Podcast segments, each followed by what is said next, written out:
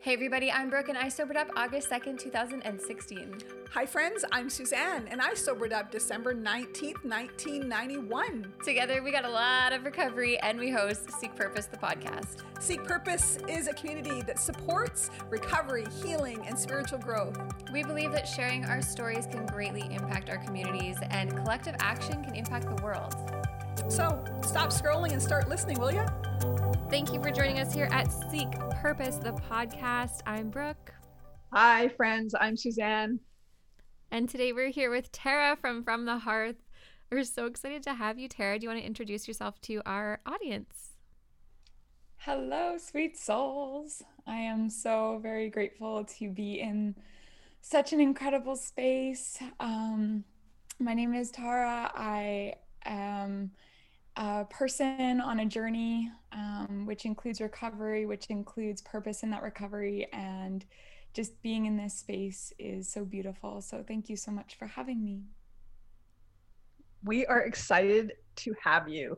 And uh, for those of you who don't know, Heather has a, uh, oh my gosh, she's so gifted and so talented. And I was saying to her how many times we wanted to have her come on and we just know the time is right right now. It's like a fall. We all really need to get connected. And she has just this amazing soothing voice and what she's doing in the recovery community and just for people in general on just uh, tapping into inner uh, soul and spirit. And uh, yeah she's certainly finding her purpose in her recovery journey. So that's why we want you to come on and share about it. Yeah you were actually on our just for 24 panel as well. That was kind of your first introduction to the Seek Purpose uh, audience. And what was that experience like for you? I know you just started your own podcast at the time and we're beginning this journey and it was so good. It was so much fun to be amongst such incredible people. Um, proximity in my journey, um, whether it be the journey of recovery um, or how that extends now, going like really far into healing, it's this proximity to people who pull me forward and up mm. that has just been such a game changer for me. And so being on that panel, making those connections with these incredible beings was so much fun and to engage with the people who walk with seek purpose and um and the, just the incredible work that that just for 24 was and like just that was just incredible so hats off to you both for creating that. Is it's like a movement. It's awesome. Yeah we're so excited for this one coming up and it's so cool how it was kind of really guided by everything that happened the world shutting down and all of the everything going online and changing like the fact that we were able to put that together so quickly and that you came and shared. We're just so honored to have you and so glad to have you back so you can share more because that was just a quick like little five minute slot you had there on just for 24 so now we really want to get into your story and hear about your journey to recovery and what like was like before you got um, clean and sober and, and what it's like now for you. Mm, yeah. Thank you again for the space to share. I really appreciate the opportunity. Um, so growing up my life was like I, i'm a very very privileged person. I had a relatively uneventful upbringing. We all have our stuff, um, but I, I was very, I was very well taken care of, and so growing up was uneventful. Um, for me, my journey to healing um, actually started in my early 20s when I I experienced some acute trauma, and essentially, when that occurred, there was complete turmoil in my body that I had never experienced before, and I had no tools to manage.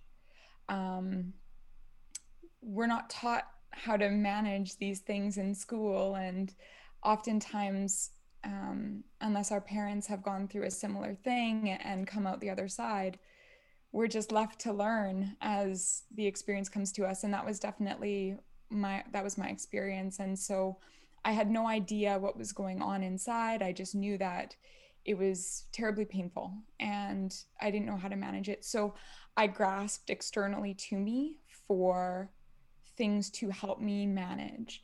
And alcohol worked really well for me. It was close by to my home. Um, it numbed me out and um, essentially it allowed me to function. Um, I was able to go to work. I was able to um, do all the bits and pieces that I I already had on my plate, um, and I felt like it. It felt like it helped me. It was my medicine. Mm-hmm. It was my medicine, um, and it progressed very quickly. Um, it turned into a dependency very quickly, and I lived in that state of dis-ease for many years. Um, it progressed, and it got to a tipping point for me. Things were starting to unravel, things were starting to fall apart in my life, in work, in relationships, in all the areas. Um, it was starting to fall apart.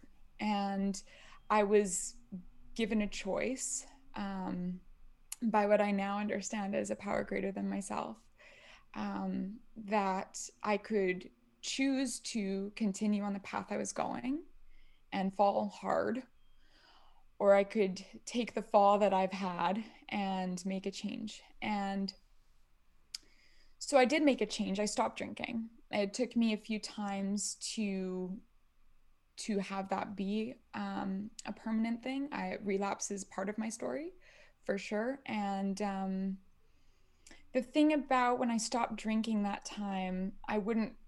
While while it is my sobriety date per se, I was not sober. Um, for the first two years of my sobriety, I was not sober. Um, I was essentially white knuckling it uh, because I hadn't found any of the tools to deal with the turmoil. Um, I hadn't made any changes other than I stopped using one solution and I turned to another one, which for me was busyness. Mm. So I replaced alcohol with keeping busy. My schedule was jam packed. Every minute was budgeted. Um, and it was just an intense rigidity. Um, and that's what carried me through. Um, and I, am grateful to have been part of a recovery program, um, but I didn't do the work that was involved with that to find some tools. Um, and so i was grateful that for that i was grateful for the community but i didn't find healing in the space and so i had replaced busyness or excuse me drinking with busyness and i continued to be distracted from my internal realm and that's actually when my company started. It was a it was a seedling of my busyness. Um, that was one of the things i kept busy with at that time. Um, but yeah, I, in my in my lack of drinking, my dryness, perhaps I I stayed in that state for two more years, and I was progressing towards breakdown again. I I'm so grateful to have had um, someone watching over me and and letting me know like hey things things aren't going well and and and I could actually sense the relapse approaching um, which was such a gift. And so, again, I was gifted with a choice. Either I could continue going the way I was going, um, or I could make a change. And so, again, I chose to make a change. And um, I was given, you know, some people entered my life who told me about things. I ended up investing very heavily in myself and, and, you know, investing resources that I didn't have because of a faith that was within me, which I'm just eternally grateful for. Um, and it and and that was kind of my journey towards the path towards healing and and so I've been what I would call you know tr- in true sobriety for over a year now. Um, and I just feel so much better. Um, so just so at ease in my being. And that doesn't like i mean i have crappy days don't get me wrong. It's just my ability to manage mm-hmm. the fluctuations the ebbs and flows of what i experience because of the tools that i now have is just the greatest gift i'll i'll forever be a grateful alcoholic forever because it gifted me with this ability to experience this and it gifted me with a choice, but it was a really it was a choice I had to make. Mm-hmm. Um, a lot of people don't go to those depths where they, there's no other real choice. Um, and while it's a very painful place to be, it's also such a gift because now I, I can make choices in faith. Mm-hmm. I was thinking about that yesterday. Like faith, operating in faith is hard, especially for people who haven't hit a bottom where they had no choice but to have faith and believe. Mm-hmm. Like, what a gift it is that I get to be in that space. And mm-hmm. so that's kind of that brought me up to maybe, you know, beginning of this year. And I've continued on this journey, investing in more training, learning about more tools.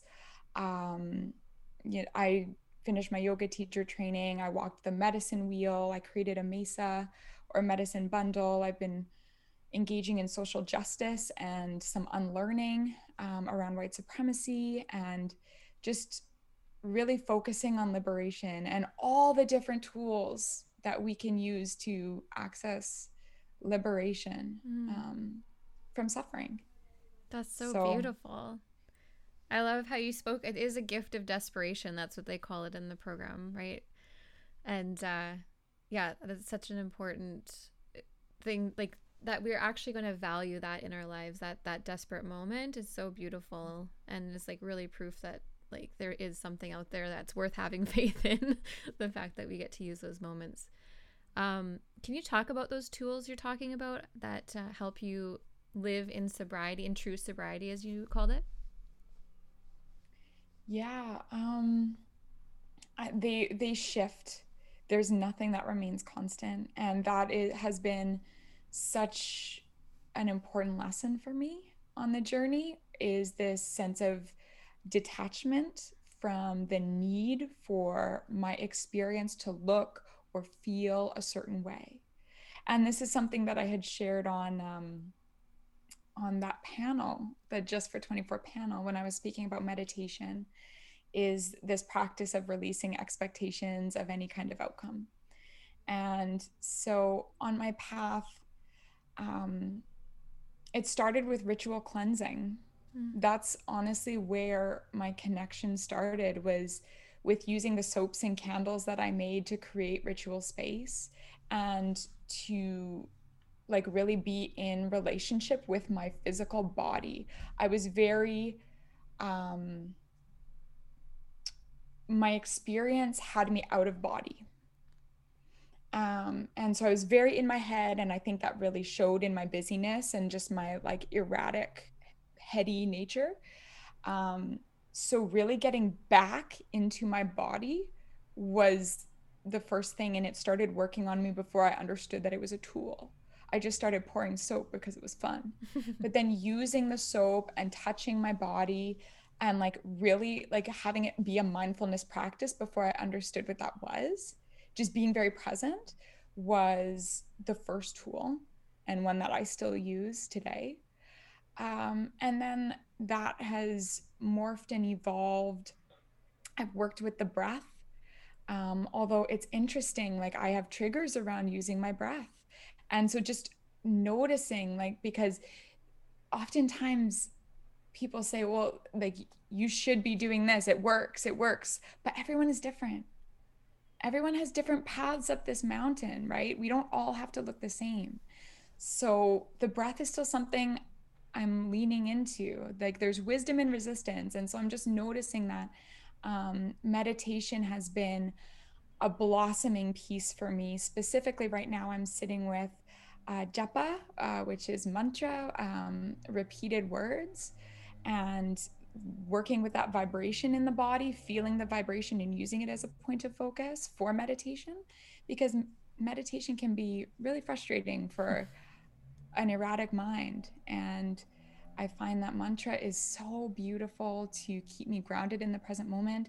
Our voice is a tool specifically made for our bodies to heal. No one else's voice can do for our bodies what ours does. Hmm. And that's, it's just, and, and it can be so uncomfortable. Like mantra as a practice has opened my my voice, my willingness to speak my truth, my ability to be seen and heard more than anything I've ever done. Is mantra, singing, um, chanting, any kind of use of my voice out loud it's game changer for me. Mm-hmm. And it's quite triggering. It can be to hear our own voice, but that's been huge on my journey. How um, you bring up the voice inside, and I'm just thinking uh, back when you know you were talking about your story, and you know the silence that we live in when we suffer through trauma in our childhood or in our upbringing, and so you know we we're not comfortable using that voice. So for someone who is in recovery and experiencing the sober life now and you know going into a situation all i'm sitting thinking of is oh my goodness what happens if i start doing this? Because uh, it can be extremely frightening um, to be in a situation that you're having to use that voice that was never really able to be used in the past. So are these types of um, meditations and whatnot and this inner healing is that accompanied with other types of supports? Or if people come and do that and something like that happens um, how does a you know woman work through those fears if that does happen? Like i would be do you know what i mean? Like i'm sitting there thinking if i let that little voice out and i'm going to be a ball of tears um, because it can be pretty traumatic like how how does one handle that mm, thank you for for asking that because that's a super important question and mm-hmm. and it's one that you know we might not even be expecting sometimes we mm. don't expect for something to to to be um, triggering and sometimes we know it we can feel it from a mile away um, for a mantra or um, a practice using the voice in particular if one knows that it could be triggering, I recommend doing it alone. Um, so just having it be your at home personal practice, I would recommend having a sacred space that you have set up that includes pictures that make you that bring you comfort little trinkets maybe a candle or something that holds you energetically in the space and then setting an intention to release all expectations of outcomes, setting an intention to allow the tears to flow. I cry so often during mantra, and I have no idea why. And that's the other piece is to release an attachment to understanding what's happening in the body because the mind wants to intellectualize everything. That's what it does. Mm-hmm. And it's like, what was that? Where was that from? And then I'm just saying, don't even worry about it just let it because when the mind get starts doing its thing it starts to suppress what's naturally coming up through the vibration it's naturally bubbling up for release it's positive to release whatever that and that could be screaming mm. i've done i've gone out in the boonies and just done some serious primal screaming mm. release in any form and sometimes it can be hard to let ourselves let go like that. Mm. Um, so that's why I recommend practicing alone because then you've got yourself. You don't have to worry about judgment or, you know, like what what is other people thinking. Um, and you can just start to cultivate and flex that muscle yourself. And I'm happy to provide some playlists that I work with um, for mantra if anybody would be interested. Um, in terms of doing it in a group setting, people who come to those types of offerings are just like everyone else who's in the room. Mm-hmm. We're looking for release, we're looking to hold each other and also to be held. And that is a beautiful sacred space. Now we we all get to kind of gauge how comfortable we are and and we have to listen to our body. If we're not ready, we're not ready and that's okay if we're curious and willing to lean into an edge, that's okay too. Um, so I think that your body, every single body holds the ultimate wisdom, and one will know when they're ready for a group experience. And in the meantime, just flexing through self practice could could be helpful. Hmm. Well, that's really important because I uh, myself, I've kind of come through being comfortable with those types of settings, but I know uh, when it was introduced to me many years ago, especially early in recovery, it terrified me to be around. It terrified me just go to a support meeting. Like goodness, what if I just lose my my shit, right? Um, and I did, and it was very terrifying because you're right. We do live in our heads when we come, uh, but once the release happens, there is some freedom from it. And you know, and I think many people out there who are wanting to be curious and fearful to ask those types of questions. That's kind of why I'm asking because I just felt like somebody's listening, wanting to ask you that. Too scared to probably ask, right? I remember one time that, uh, you know, you kind of hear that voice. Uh, in the very first time I ever really released was uh, getting into a car and driving all the way up up to my father's cabin, and I barely made it through the front door and did one of those beyond ugly cries and cried and cried and cried for actually it was a couple of hours, several hours, and it was just a release. The first time in my life, it was. Um, I thought I was going to die from that. You know, like you feel that if we let go of that inner voice or that inner voice, yeah, the inner voice you feel like you're going to die from it and you know to see people like yourself that are coming out and creating spaces of safety and doing it in a healthy way because i don't would recommend running up to the cabin alone to that degree um, in a state of mind that i was in. I wish i had somebody like you that i could have oh you mean i could have grabbed something comfortable and just those little tips that you gave and creating a space of safety and um, security, which mm-hmm. I didn't know anything about. I think it's really important. Yeah. So, how how or do do you have like uh, when people come to your classes? Is there like a uh, a synopsis as far as what they can expect and how to prepare to come? You know. Yeah. So I. I haven't done a lot of in person classes, uh, um, obviously of late. Um, what I've done in in person is done is done Sacred Circle, so that can include um, a variety of of activities or experiences.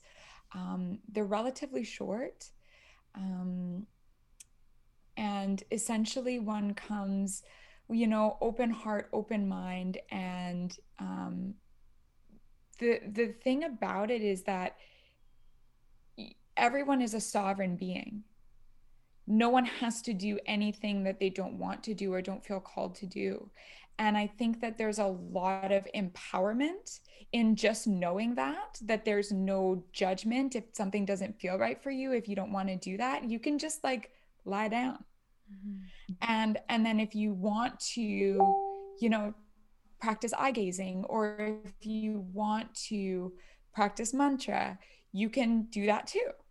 And it, I think that gives people permission to lean in more. And then if they don't want to, then they don't have to.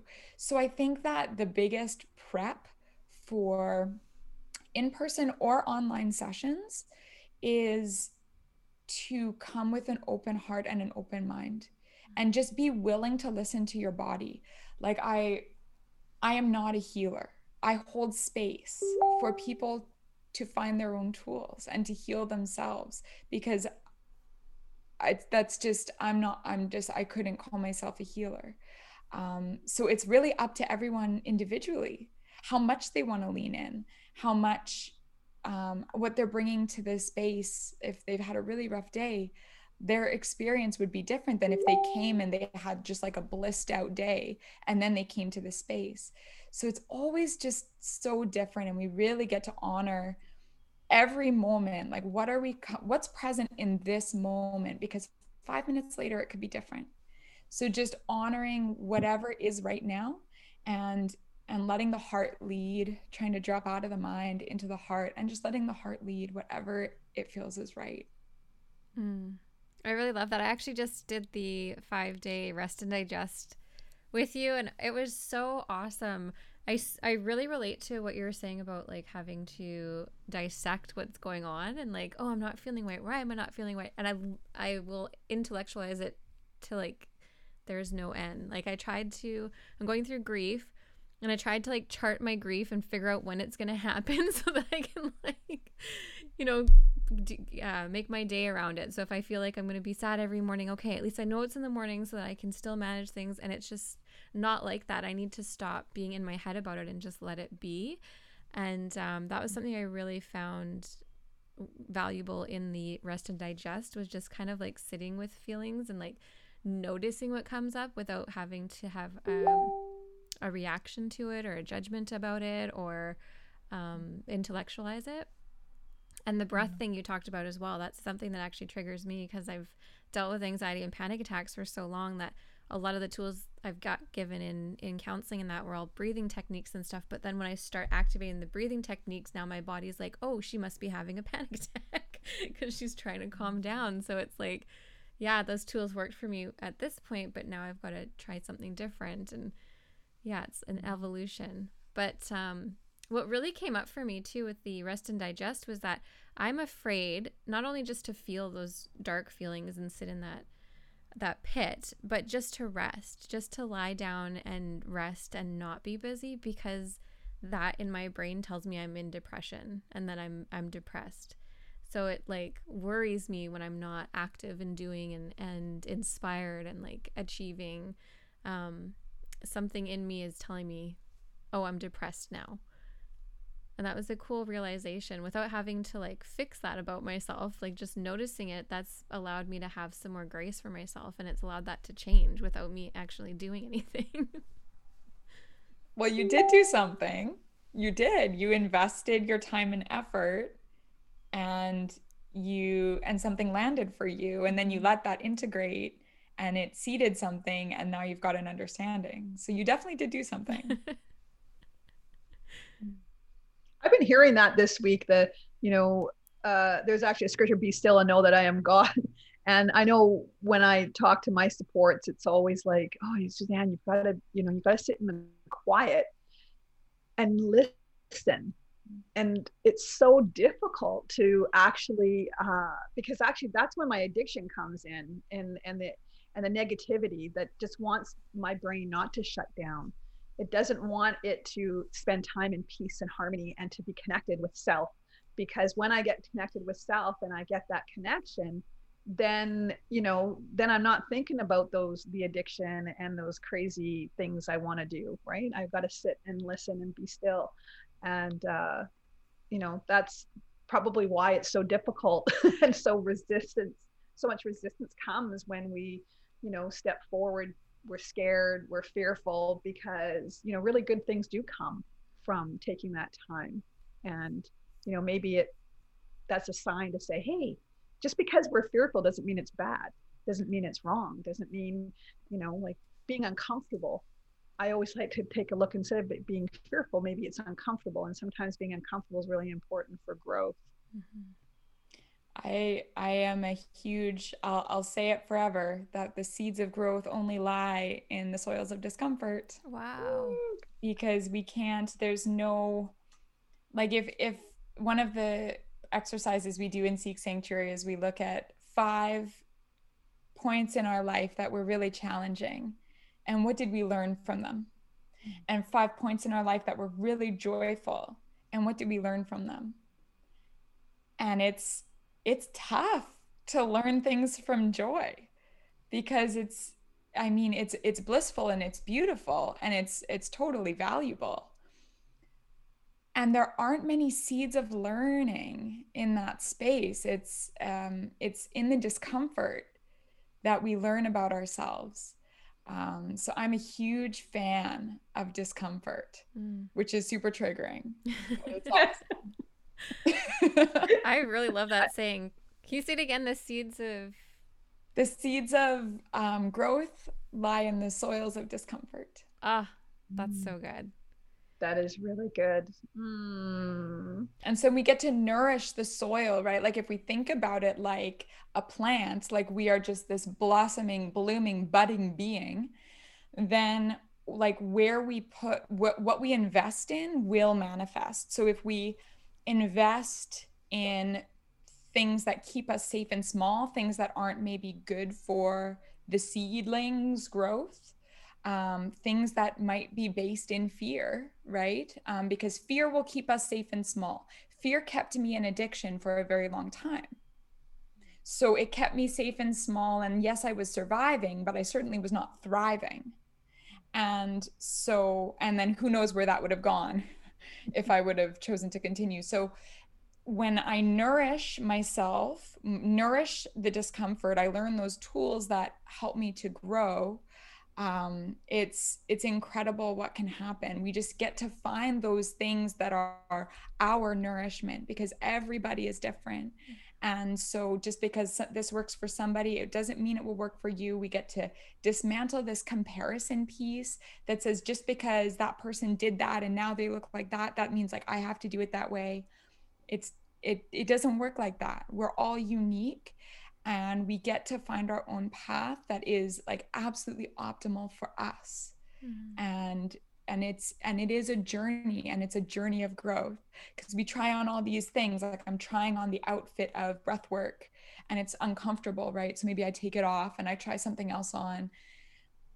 We can try things on you know? I i love that analogy. We can try it on and take it off whenever we want.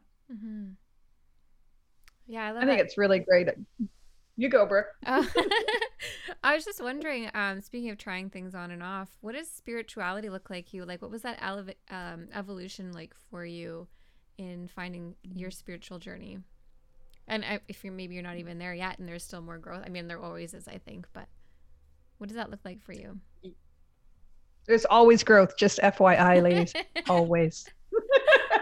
yeah, yeah. There's never ends yeah there's de- i definitely feel that. There's definitely room for for expansion in that. Um i would suggest that my spiritual journey started on the second my second um, crossroads that i described where i was approaching relapse after a few years because i hadn't yet surrendered. I hadn't yet said i can't run the show and and have it be effective. Mm-hmm. so one day i was um, driving home from one of our community gatherings and um, yeah just i got home and it was so uneventful. It was just like but there was an exhale a release of like i cannot do this. And i cried and that was my moment of surrender it was after this incredible um yeah it was just anyways it was just meant to be. So it was a moment of surrender and ever since that moment i've just been getting to know what what is my higher power. What what does that look like? What does that feel like? For me it really is a feeling. Mm-hmm. i don't have um a vision or a picture. Um, it, it's a it's a feeling in my body. Uh, it's a feeling of alignment.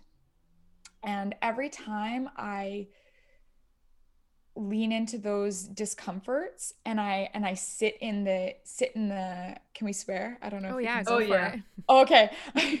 when I sit in the shit and I and I sit there and I just hole up and I'm like, this is really terrible. And then I come out the other side of it. I feel like I've I've expanded a little bit, like a little bit, little bit, little bit. It's like um, just getting to know myself um, because I believe that we are all just pieces of this great power. And so it's a journey. My, I guess my spiritual journey is a journey of coming home to myself mm. and really peeling the layers because in my personal, very humble opinion, we are all entirely whole and complete exactly as we are. We are capable, we are worthy, we are everything that we need. And life has layered on these traumatic experiences, conditioning, all of these pieces that block our vision between you know what we are and then like what we are deep down so there's like this these there's these layers of crap that we get to peel back one at a time, slowly but surely. We just keep going and we come closer and closer and closer to understanding our truest, deepest nature. And so I guess that's my journey of spirituality is is peeling back those layers mm-hmm. and coming to know what actually I really am. Mm. And in turn what everyone else is. And how how what we're doing is what like what's going on on this planet like what are we even doing here and it's just like a journey of discovery and and so yeah it's starting really at you know at the inside for me and mm-hmm. and just going inwards that way i think we were just talking about this brooke and i earlier about you know just spiritual connection and what that is. It is a unique journey for each person. And where i was when i first came in i mean just the just thinking about some thing that was supposed to be better than me or bigger than me i had such a difficult time connecting because i was so hurt and the trust i had zero trust in anybody and anything uh, when i sobered up i was really broken spiritually and i remember it just started so simply with someone um, a lady that was from new zealand i remember listening to her at a support meeting and her voice and her message was so beautiful and I went up to her. I had enough courage to go up to her and ask her because she talked about the spiritual connection. And I couldn't get, I wanted what she had. And she said, Hold on a second. And she left and she didn't know where she went. She came back and she gave me this booklet of papers. There must have been maybe as, as stapled back in those days. We didn't, I mean, there was literally a booklet of probably about 20 pages. And she said, Start with this. And I said, looked at these papers and I'm like, this is supposed to be a higher power? What? And at that time, she's like, because I was using a, a, weeping willow tree to talk to and it was pissing me off. So I needed to grow and change it. So she gave me these papers and she said, anytime you're feeling anything, just close your eyes and just trust that the right answer will come and just kind of finger point and open up the page and read what's here. And so I used that. And it was a variety of all these different spiritual teachings of everything from something out of the Bible to Buddha to, you know, Melody Beattie to John Bradshaw. I mean, there's all, all these amazing um, verses of support and a voice that came through. And it was really helpful. That kind of really was my connection. And that started giving me some hope of some answers. And then as I grew, that relationship changed and grew as I did. And that's one thing, even today, how many years sober I am today, you know, I continue to have that door open. I have to keep that door open. I always, I fear almost if I close my door and go, okay, that's my higher power. That's it. That's it. Mm-hmm, I know what it is and looks like and feels. But I feel that if I do that, then that's going to stunt me from my growth and my spiritual growth inside. Like I need that open. I need to know that it's even bigger and more glorious. And I don't know, it just, it's helped since I've done that. And it's taken, I only decided kind of that concept um, probably in the last, you know, six years of my sobriety because I, I came to a, a, a relationship with a spirit that I defined as as Jesus, as the father and the religion. And then i still do have that for sure but there's so many other things that i can see how the father in the universe works that i got to keep that box open. But it's such a journey like you say that's every and people that i have followed and listened to and learned from that has been placed in my path have such glorious stories of connection of good of love of spirit of inner voice that I can't help but be mesmerized on seeing how those intricate walks of individuals like yourself and everybody I've met on my recovery journey is so fucking sensational. I just, it's beautiful. So, you know, so many like your story is coming into recovery and kind of thawing out. And then kind of like, you know, usually around the 18 month, two year, it's just like, you know, you kind of go crazy. And then it's like, okay. And that's around the same time as why I'm sharing the stories because when you were saying how you were in that moment of almost brokenness, like that relapse mode, I was there too. And then something happened that I'm grateful that I was able to redefine at that time some other tool, some other thing to connect to spirit that keeps us alive. And yeah, I don't know. I'm going on a tangent. I'm just like Brooke's laughing. I can see her on the little screen here, just giggling. Um, but thank you for for sharing that because I think so many uh, come and they battle and they struggle and go, "What's going on?" Like, "Hi, I'm sober now. I'm doing all the right things, and I feel still feel broken. Like, what the frick is going on here?" And it's nice that you're saying like I was there too, and I'm here to say I was there too. And it's usually got to do with maybe a change in spirit that needs to be taken a look at. A growth is happening. It's not necessarily relapse as we like to call it. It's just spirits going hello. I'm i need to grow. I need to change. I need to you know be mm-hmm. more explored. Yeah yeah 100% deep it's a it's a knock on the door to deepen the connection mm-hmm. totally we just get to answer the door. that's the choice is that we get to answer the door. We, we still have our will. And that's what's so beautiful about being human is that we have our will um, and we get to empower ourselves with the choice to answer that call. Mm-hmm. Mm. I think that is what recovery has given me more than anything else is that choice. Like I don't I have a choice today whether I use or not. I didn't have that in addiction. And that's pretty much the only choice I need to make. And the least amount of work I do in my own life, the better right now. like, the more I can let things just happen and go with the flow and stop trying to control it, the better things seem to turn out for me lately. Um, well, probably always, but I've been letting it happen more lately. So tell us mm-hmm. about how you're finding purpose in your recovery. I know, like when we first um, got together, you donated some gorgeous soaps and candles for the mothers in recovery that we helped uh, for Christmas last year, and I was a little bit jealous. I'm not gonna lie, but they're so like lovely. And luckily for my birthday, though, you dropped off some creams that I got to try out, and and I I don't know, is that where your your journey started with um, medicine and healing, or? Yeah, I think that so my learning to make soaps and candles and those lotions um, that was part of my busyness that was part of my um, still grasping. And also that was definitely um, my higher power saying hey over here. Because i you know i was like oh that's interesting. And i tried it and there was a spark. And it's like those sparks I learn, I'm learning more and more because that's intuition. That's my inner voice. That's my higher power. It's and and it's and it gets really subtle at times and um but that one was pretty big. I was like, "Oh, I really like this." And so I started uh, making soaps and and one cannot make a lot of soap and not share it because you end up being a soap hoarder and um that's just a lot of soap to have around. So I thought, well, hey, what the heck? I'll I'll make a little business. I'll sell it at farmers markets.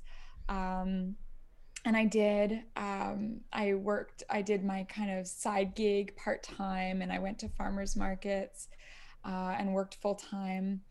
And that was definitely, and it was those products that I was using that I cultivated this connection um, and so it was all just very divine. And then um, and then when i hit that point of my, that kind of second choice um, i really dove into um, kind of more immersive healing situations with those tools. Um, i did an eight week program. I did an immersion um, out of the country and i came back and I just like integrated and I was just like, holy crap, like what has just happened to me? Like things, my foundation was shook. Like I was just, oh my gosh, my mind was just opened to things I had never experienced before. And, um, and that's when I knew my business got to grow with me. Um, that's when I knew that I get to um, have my purpose shift and change. And this is, something I'm really sitting with right now is um, the pair, like the that internal pull between one's truth and consistency. Because my truth grows and evolves as I do, and consistency, culture, um, you know, is asking me to show up every day, to do it this way. I've said I'm a product based business. That's what I have to be. You don't know what you're going to do, so you shouldn't do it, blah, blah, blah. Um, so there's definitely been an ongoing surrender to my truth um, over consistency, which has been, again, just a really uncomfortable flower bed in which to grow. And um, so my product based business, like in a matter of months, I realized that that wasn't what I wanted to do. Um, it wasn't, it just wasn't the main piece. It's a supporting piece it's not the main piece. And so then i started um, working with these tools sitting with these tools and then i started realizing i wanted to share them. Um, so that's where it has evolved and taken me. And i just continue to listen for this inner spark like oh this training is appealing oh there's something pulling me there oh this oh that and then sitting with these pieces integrating these pieces and and then I get to use the soaps and candles as the energetic support that they are. Right. So when I run a program, everyone gets a soap and a candle so that they can practice ritual cleansing. It's been a huge piece on my journey so that they can, you know, have sacred space with a candle. Like these are medicines that I've made specifically for these purposes now. That it wasn't the same as when I poured them in the past for the markets. Like the the energetics behind them have changed a lot um, it's like when i work with essential oils like i share essential oils another tool these added layers of energy onto our practice and so in terms of like my purpose in recovery it's just like ever evolving and changing and just letting that be okay not knowing what it really looks like or what it gets to be it's really uncomfortable being in such a space of lack of clarity mm-hmm. um according look to- at look at how you look at how it's being used you know they say put you know don't put the cart before the horse. Well shit you'd put the cart before the horse and look at how beautiful it's turned out. Like that's where you thought your direction was with the candles and the oils and it, it brought you such good um, harmony at the time of your journey but then you know you got you know moved over here and so often we get scared about moving on to that next step right? We don't want to give up what's what we feel this is maybe I should be doing this, but look at how it's all formed so perfectly and aligned with what you're doing today. And I'm sure what continues. I mean, that's kind of what I love about doing what we're doing is hearing how people's journeys and their recovery and their purpose, how you just said it, how it evolves and it's changing and it's growing as you are. And I'm excited. Like you're having this really cool event that I was joking, some of you who came on late. You may not have seen me, but I was trying to find the cult sanctuary because every time I heard sanctuary, I always think of that song. Um, but you have this really cool uh, event starting this Monday, right? At seven o'clock. I'm going to allow everybody who's listening now maybe to kind of check it out, even though you should be over here listening to us. But, anyways, um, but it's called Seek Sanctuary and it's really just coming um, and connecting cor- correct and, and walking through some of and, and exploring uh, seeking out that inner voice that inner healing that we all have inside of us is that correct is that a good way to explain it or can you explain a little bit more what people can expect or what they need to bring or what they need to do mm, that's a beautiful way of explaining it mm. it is a journey of coming home to self and seek sanctuary is born of my heart um, it is everything. It is everything that I have used on my journey that has supported me.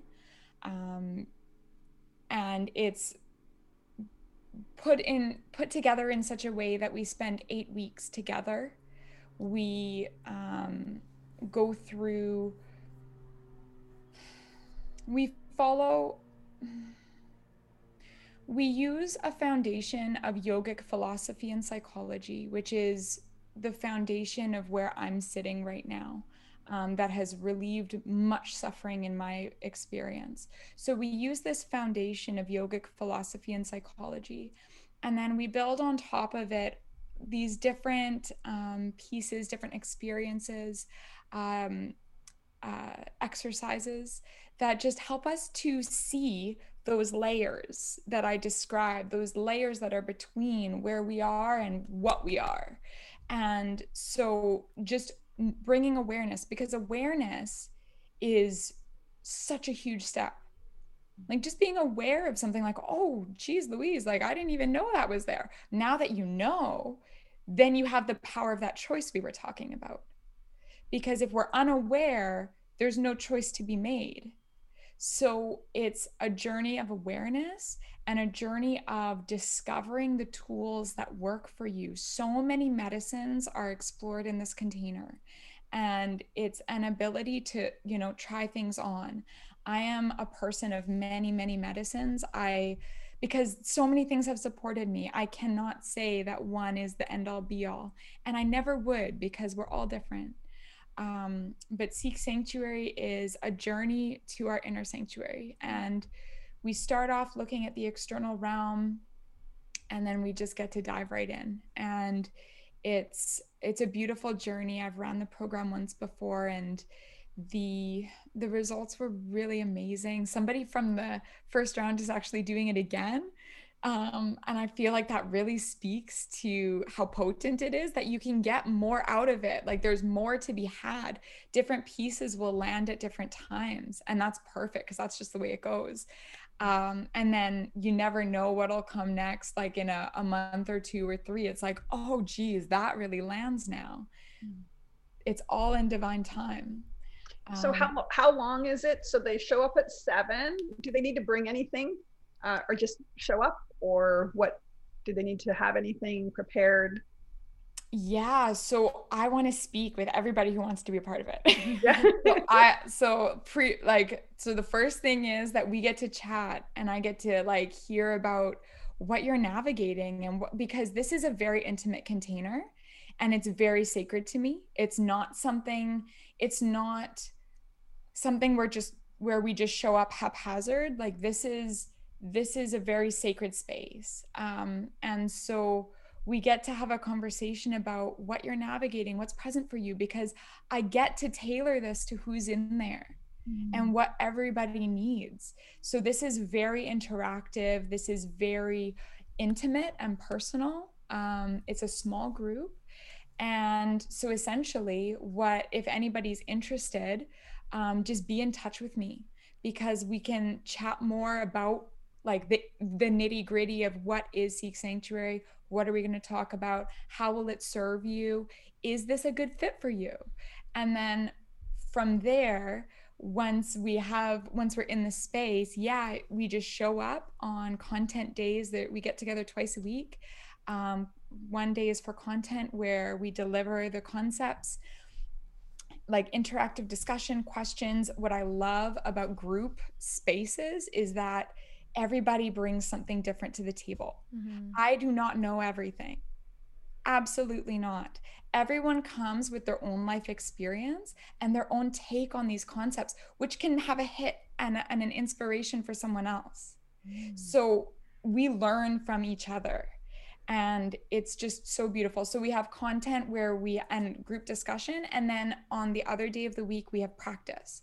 So we have an embodied practice of whatever it is the concept that we're we're working with that week. Um, for example, it with the yogic philosophy, many of us will understand yoga to be a practice of movement. It's far greater than that. Um, one week of the program is devoted to looking at the postural practice and how that helps us to come home to ourselves. And so that week, our practice would be a postural practice. Um, so that's kind of what one can expect about the layout. It's we we we feed our mind, we appease our mind with content and logic, and then we also feel and embody the practices, which can different people respond to different pieces and at different levels. So it's really important to me to have both in the offering. And I think that it creates a deeper experience. Hmm. Hmm. That's so awesome. That's Awesome. So, sorry, I'm cutting you off again. No worries. I have my screen different. I have you down here. Usually I have you up there and I can see you more. I like it when you're right here though. How about I'll... everybody else? I want Brooke right here. I'll be coming I back. miss you being beside me. Um, I was just gonna say, like, I've done a couple of things with you now, Taryn, and you provide so much value for the spaces that you offer. Even your free, like, things that I've done with you, like, there's so much value in there, and there's like kind of I just I'm super busy, which is probably a problem, but I've been trying to rest more and everything, but doing your programs I've been able to really take what I can take out of them. I feel like I could do them like 5 times and then each time get something new out of them because you do provide so much in that. So I definitely suggest anyone that is listening that has been moved in any way by what Tara said, if you got that little tug in your heart that's like, "Oh, this speaks to me," like get in touch with her um beyond what she's offering with her businesses and everything. She's just a wonderful human being to get to chat with, and I've been so lucky to call you a friend, and you've really helped me through my my grief journey, and have have been really really important to me. So I'm so happy you're here. Can you just tell us before we let you go? We're running out of time now. Um, about the Sacred Circle Collective, and what is that all about? Yeah. So um the Sacred Circle Collective is uh, essentially a space um, for practice. So, practicing various concepts, um, all that we discuss in Seek Sanctuary, but it's on a much more um, surface level because it's just once a week and it's purely practice. It's not content or going into the exercises. Um, so, it's really beautiful actually I include a subscription in that group as part of Seek Sanctuary because it helps with integration.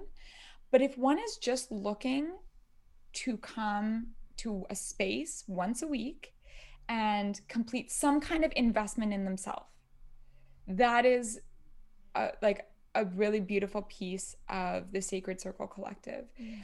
We um, meet at the quarter moon.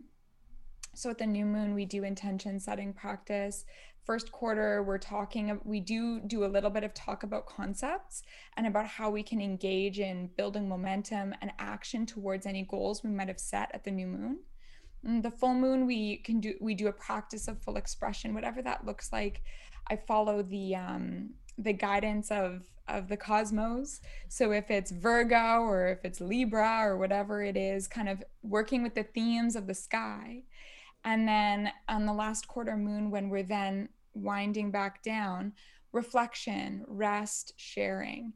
And so it's this balanced way of being. And this is such a healing way to be is to be rhythmic, is to be cyclical. Um, instead of our go, go, go, go all the time, um, or I guess like all the time, being giving ourselves gifting ourselves the the balance because that is the way we're meant to be naturally. We're not meant to be like a machine. We are cyclical beings. And so following the moon is a really beautiful way of tapping into that cyclical nature. And so it's a space where we meet once a week and it's just a subscription and we come together for practice. It's just a really nice place to check in and to have community and um, and to invest in yourself. An hour and a half a week an hour and a half a week for you right? Investing your time and energy and money in yourself for you. It is medicine and it and it can work wonders and it's only 168 hours in a week i believe someone told me i mm-hmm. don't have my calculator but i'm pretty sure it's around that number so if you got 168 hour and a half, that still leaves you what 66 and a half, 67. Yeah, you're, you're good. yeah, there we go. we want to thank you so much for coming. And I hope uh, for anybody out there that's just exploring, uh, never stop exploring in recovery and never stop just putting your foot in front of the other and trying different things uh, to explore you know your inner being. And uh, i think it just came at a perfect time. Christmas is coming so many uh, the moods changing. I know a lot of people have a difficult time when when the seasons change uh, getting you know staying connected. So this is maybe a, a good time to reach out to from the hearth please check out her uh, fabulous feed on Instagram. Holy smokes. Free content everywhere, like Brooke said.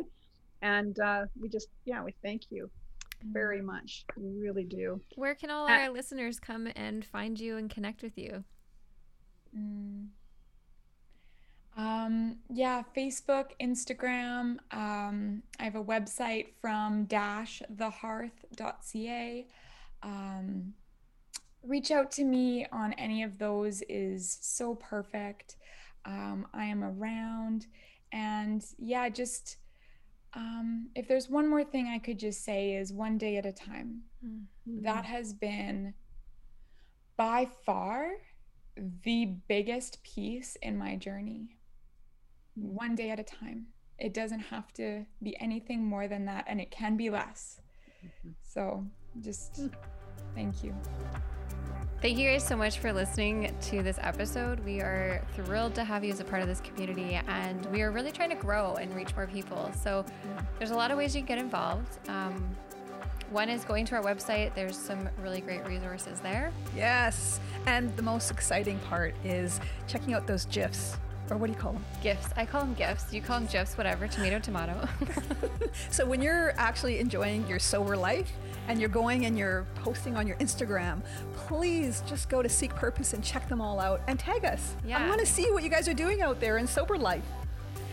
Yeah, we also have filters actually we've been putting out as well. There's so much you can do um, through so- social media with Seek Purpose, like like, comment, share all of our posts. Really get involved with this community. There's so much help out there for you and so much connection here we've been finding.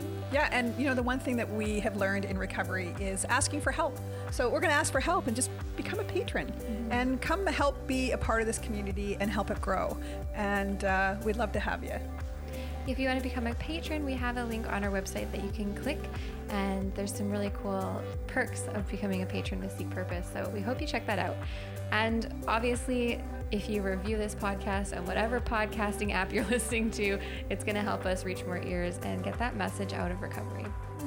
Stay tuned. We have so much more in store, and uh, as our our little community grows, our collective, there's exciting things that are happening that are coming out uh, that we can't wait for you to be involved with. So stay tuned and uh, stay connected.